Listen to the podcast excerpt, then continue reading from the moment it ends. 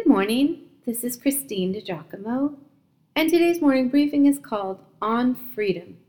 Hey, are you free? It is two and a half miles long and marks 16 specific locations of the early history of the United States of America. From Boston Common to the Old North Church, where Paul Revere hung the torches to signal that the British were on the move, to the Bunker Hill Monument. It chronicles the colony's struggle for independence from England and is aptly called the Freedom Trail. The story of the courageous revolt of the New Englanders who threw all the tea into the harbor sparks passion within me. What our forebears went through to win their freedom. Our freedom. Freedom is defined as the power or right to act, speak, or think as one wants, without hindrance or restraint.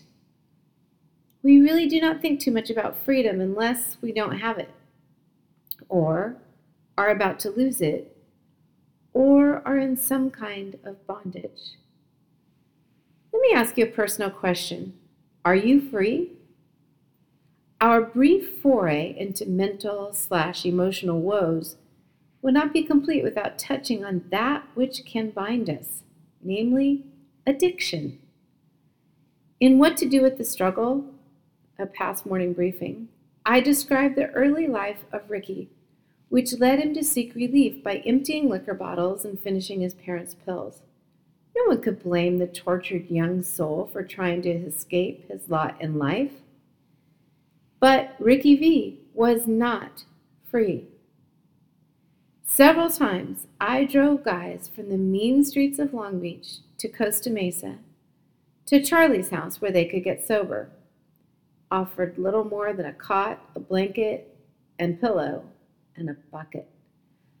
It was horrific to watch as their bodies voraciously begged their minds to give them more of that which would sate the substance gods. The battle was for freedom. My neighbor and beautiful friend succumbed to a premature alcoholic death leaving three beautiful children grieving at her gravesite.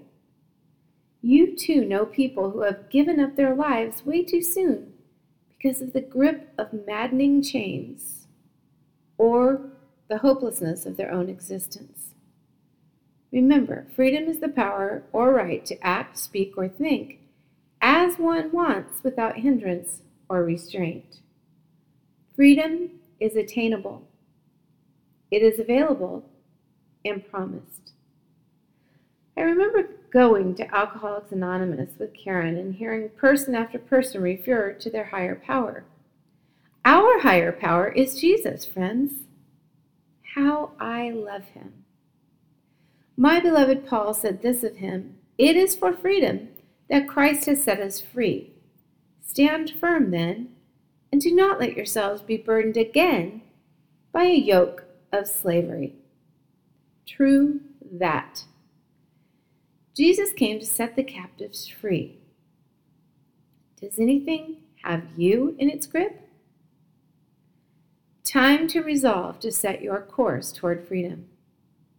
Love the support in the 12 step programs, especially those that employ the strength and power of God, such as Celebrate Recovery, with both nationwide and international chapters. Do not believe the lie that you can go it alone. None of us are meant to do life alone, addicts or not. God created us for two things relationship with Him and relationship with others. God is our rock. Who else but David to capture this truth? He said, The Lord is my rock, my fortress, and my Savior. My God is my rock in whom I find protection. He is my shield, the power that saves me, and my place of safety. We find out so much about our strength in the rock through others who have it. Watch, ask. How did they break through to joy, to freedom? Personally, I learn from others' experiences, their struggles, victories, and journeys. Some of my most meaningful moments were born within the context of my precious communities. Sharing, listening, laughing, mentally stretching, hugging, crying with, serving and being served, growing. It is within those contexts I am most myself and most free.